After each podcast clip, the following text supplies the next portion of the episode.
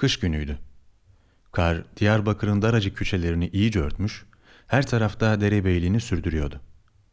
Aziz Serkis'in ak sakalı gibi yol boyunca uzanıyor, sonra kilisenin avlusundan merdivenleri tırmanarak yüksekteki Çan Kulesi'nin tepesinden şehri kutsayan haçı kucaklayıp öpüyordu.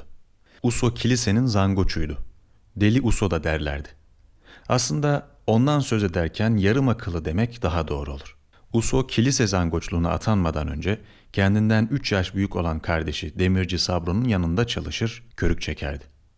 Uso kıt aklıyla zaman zaman olur olmaz her şeye kızıp sinirlendiği için lakabı sinir küpüne dönüşen Demirci Sabro'ya akıl vermeye kalkışınca kıyamet kopar, kardeşlik unutulur, didişme usta çırak kavgasına döner, sonunda yetişen komşuların araya girmesiyle kan gövdeyi götürmeden iş tatlıya bağlanırdı. Uso üstündeki deri peştemali hırsla çözüp çıkarır, abisine doğru fırlatır, işi bıraktığını söyleyerek bir daha bu dükkana ayak basarsam anam avradım olsun diye bağırıp daha bir dizi küfür savurduktan sonra benzer kavgaların ardından yaptığı gibi dört dükkan aşağıdaki ikiz kardeşi Demirci Rızgo'nun dükkanına gider, doğruca körüğün başına geçip işe koyulurdu. Uso'nun kardeşleri Sabro ve Rızgo arasında mekik dokunması aslında olağan ve alışılagelmiş bir olaydı. Kimsenin bu kavgaları yadırgadığı da yoktu. Sabro ve Rızgo evlenmiş, ayrı ev bar kurmuşlardı. Babaları öldüğünden anaları Rehan Bacı oğlu Uso ile birlikte kilise avlusundaki küçük bir odada yaşıyordu. Zangoç Zıfkar'ın ölümüyle boşalan yere Uso'nun atanması o güne kadar kilise yönetim kurulunun aldığı tüm kararlar içinde en doğrusu ve en uygunu olarak görüldü. Ermeni toplumu yönetim kurulunun aldığı bu yerinde kararı bir taşla iki kuş vuruldu diye alkışla karşıladı. Birincisi kardeşler arasında belki de bir gün kanla, bıçakla, orak veya balyozla sonuçlanacağından korkulan kavgalar önlenecek, Uso'nun demirci çıraklığı 40 yaşlarında sona ermiş olacaktı. İkincisi ve daha önemlisi, kafasını estikçe sırf eğlenmek için zırt pırt çan çalması resmen yapılan bu atamayla belki biraz önlenmiş olacaktı. Ne var ki görevi icabı hep kilisede, dolayısıyla evinde kalacağından sokakta peşine takılıp onunla dalga geçerek eğlenenler, onun yakası açılmadık küfürlerinden mahrum kalacaklardı. O gün, o bembeyaz gün, güzellerin Meryem öldü diye kulağına çalınınca Uso çok ama hakikaten çok üzüldü. Her ölenin ardından ağlardı. Her ölenin ardından ciğeri dağlanırdı. Zaten genelde iki gözü iki çeşmeydi. Meryem için de ağlayıp görevini yerine getirdikten sonra kendi kendine söylenmeye başladı. Hıçı sağ salim dururken gül gibi Meryem ölsün. Bak sen bu işe.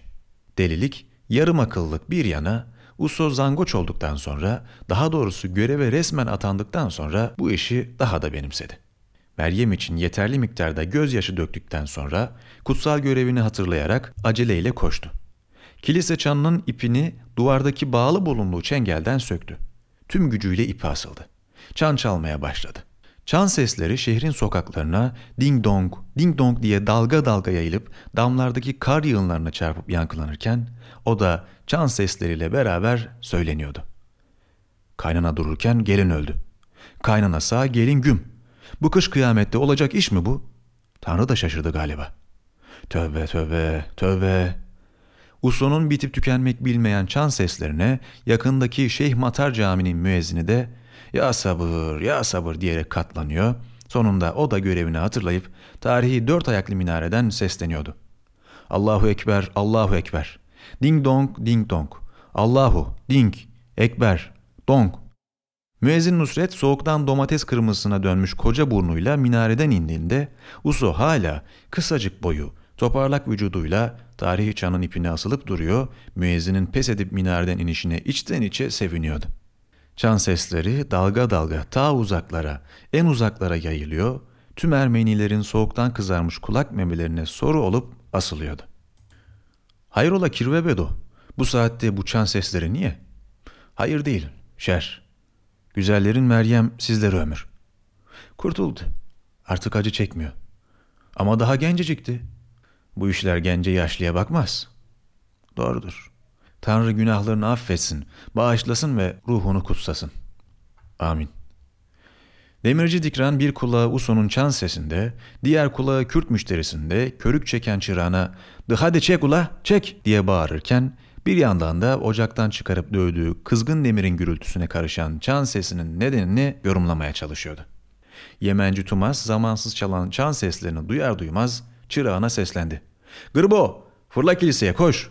Bak bakalım bu deli herif gene niye çana asılıp duruyor?'' Çırak grubu bir an önce dükkandan tüymek ve sokakta arkadaşlarıyla aşık oynamak için plan yapa dururken böyle bir fırsatı kaçırır mıydı? Hemen belindeki deri peştemali çözüp ok gibi sokağa fırladı.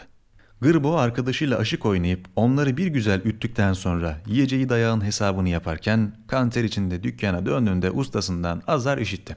İki saattir neredeydin ulan it oğlu it. Usta güzelleri Meryem ölmüş. Oysa ustası Kalaycı Sago'dan, Puşici Samo'dan, Amele Siko'dan, Şaşı Dono'dan ve Mıhsıtçı Hacı Nono'dan çan seslerinin nedenini çoktan öğrenmişti. Uso, müezzin Nusret'in minareden inişiyle kendince galip gelmenin tadı damağında çanın halatını tekrar duvardaki çengeline doladıktan sonra aceleyle sokağa fırladı. Uzak mahallelere, ta en uzaktakilere, oradaki sağırlara, çan seslerini duymayanlara seslenmeye gidiyordu. Yol boyunca rastladığı her Ermeniye haberi değişik cümlelerle veriyordu. Güzellerin Meryem öldü. Dikro dayı, güzellerin Meyro, Hıçe'nin gelini sizleri ömür. Sako emme duydun mu? Güzellerin güzeli Meyro da öldü. Uso kısacık boyuyla karlar içinde yuvarlanıyor, zaman zaman karlara gömülüp ayağından çıkan yemenisine küfrederek koşuyor, soğuk kış gününde vıcık vıcık ter içinde uzaktaki gavur mahallesine ulaşıyordu. Uso görevini eksiksiz yapmanın huzuru içinde yorgun argın kilisenin yolunu tuttuğunda evlerde, dükkanlarda hep Meryem'in sözü ediliyordu. Güzellerin güzeli, zavallı. Tanrı taksiratını affetsin. Tövbe ama onun sırası değildi. İhtiyarlar dururken gençler alınmaz ki. Yazıklar olsun. Ne kadar da güzel gözleri vardı.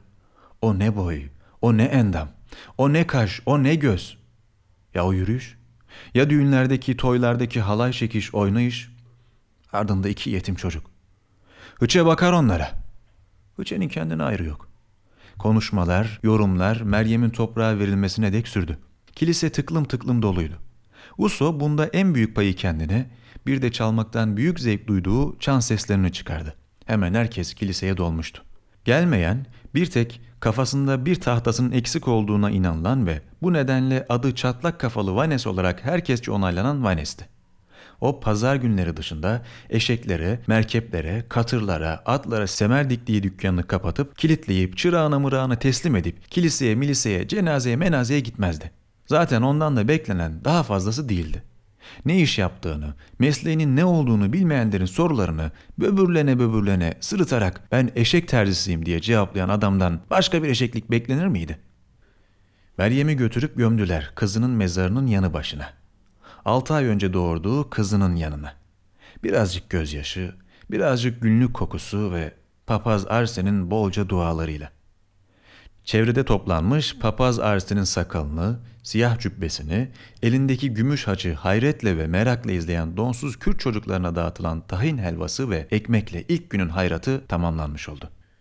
Güzellerin güzeli toprağıyla baş başa kalınca Yemenici, lastikçi Evuş yine çarık dikmeye, demirci Mero kurt kapanı yapmaya, marangoz Topalnışo erik ağacından kaval yapmaya, nalbant Henuş nal çakmaya başladı.''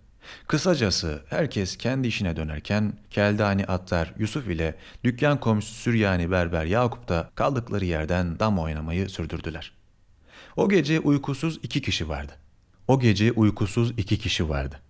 Biri Meryem'in kocası duvarcı ustası Sıkoydu, diğeri de gelininden önce ölmediğine kahredip sanki suçluymuş gibi tuhaf bir duyguya kapılan ihtiyar Hıçe. Sıko o gece yer yatağına girip uzandığında Küçük oğlu Seto ile 8 yaşındaki kızı Teko çoktan uyumuşlardı. Sıko anası Hıça ile beraber odadaki idare lambasının loş ışığında duvarda asılı olduğu yerde gülümseyen Meryem'in kızlık resmini seyrediyordu. Dışarıda Diyarbakır'ın daracık sokaklarında o kış gecesinde Aziz Sarkis kardan aksakalını sıvazlayıp gezerken Meryem kendi sıcak yatağını kocası Sıko'nun kıllı koynunu arıyordu.